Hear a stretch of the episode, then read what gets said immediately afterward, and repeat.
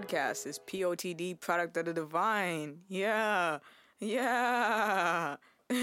All right, so um, what we gonna be talking about today? Lots of stuff. Nothing in particular. I just want to be talking, feeling, feeling the vibes. You know, um, just taking you on a wave of my thoughts. I feel like I have a lot to say, but I just don't know how to communicate it yet. And I think this is to be something that really helps me do that. So I'm to get into it now. Honestly, I just want to talk about why we feel like we need to censor ourselves. Now, first of all, I think censoring yourself to an extent is necessary because you can hurt people with your words. Like, if you're not aware of what impact you could have on the person because you're too focused on how you're feeling and where you're going and where your mind is taking you, you could potentially hurt them um, so much so that it could ruin a relationship. And I feel obligated to talk about it. So I was with my bros the other day and we were talking about like the way that you speak to the people that you care about. And it was just like, you know, I wasn't a fan of the way that someone I cared about was being treated. And so I felt like, you know, I had to say something about that. And, you know, it's not to say that the people on the other side weren't wishing well or meant well because they did. They really did mean well. Um, they only want the best for their friends, and I understand that.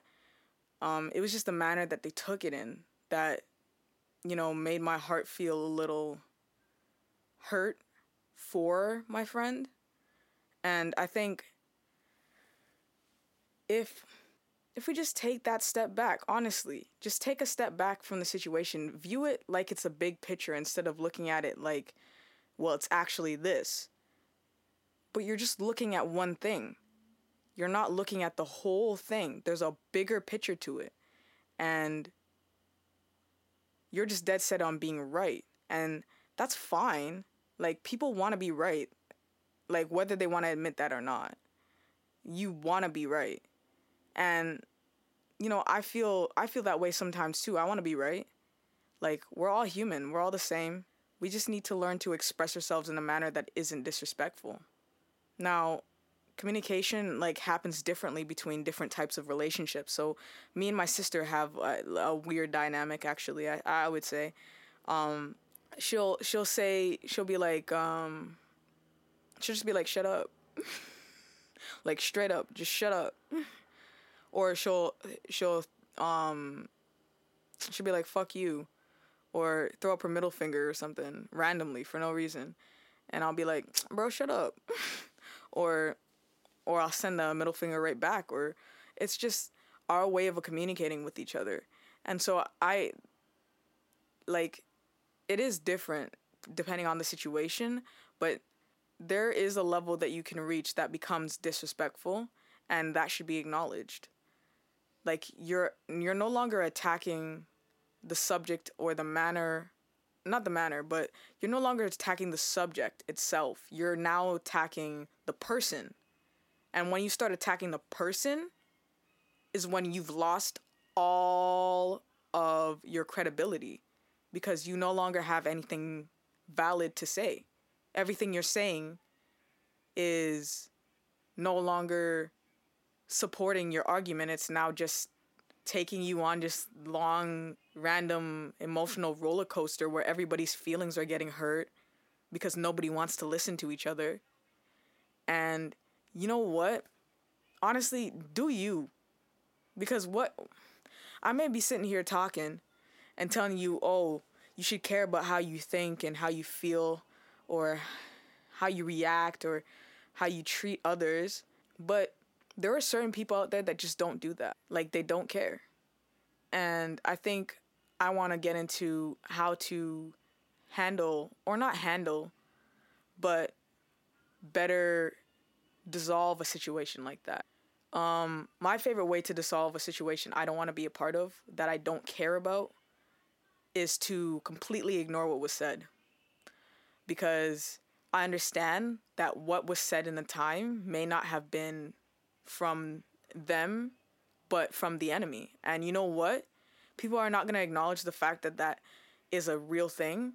Satan can speak through you too if you let him.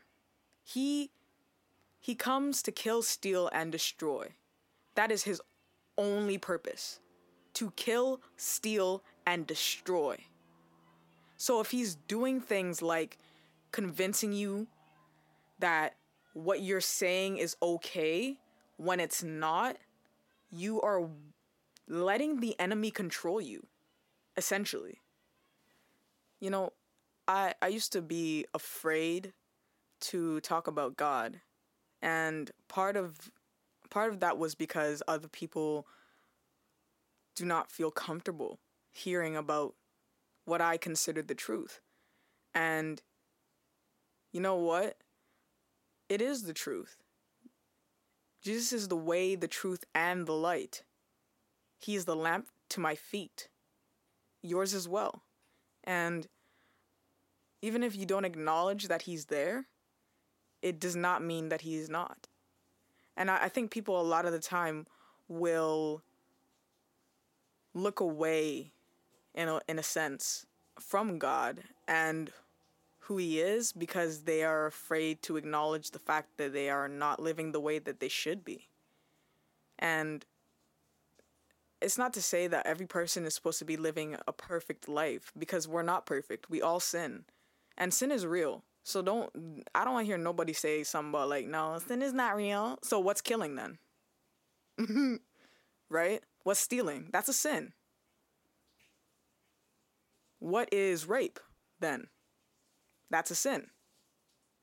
When the enemy has access to you because it is easy to access you, because you have no knowledge of God or because you do not seek Him, you are ultimately turned into a weapon used to harm others. You have to be careful what you say and what you do. I'm going to I'm going to emphasize that. You need to be careful of what you say and what you do. Also what you think. Because you become your thoughts. Imagine listening to your thoughts and every single time you hear them, it's you're dumb. If you keep hearing that thought, one day you will believe that that is true. Just like anyone telling you you're a whore. That's I'm sorry if this is a lot. I don't know who's listening, don't know who or what what they're feeling, where they've been. I'm sorry if this is a lot. But this is just the kind of things that I like to get into. I, I like to talk about the real shit. Okay? And part of the real shit is acknowledging the fact that we're not perfect. And I think with understanding that you can you can maneuver better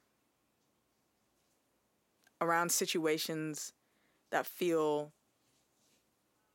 ungodly or touched by the devil. I would say. That's a good that's a good way to put it, touched by the devil. If Oh, by the way, don't even freak out. I you know what? People people don't be talking about it, but Satan don't like Satan.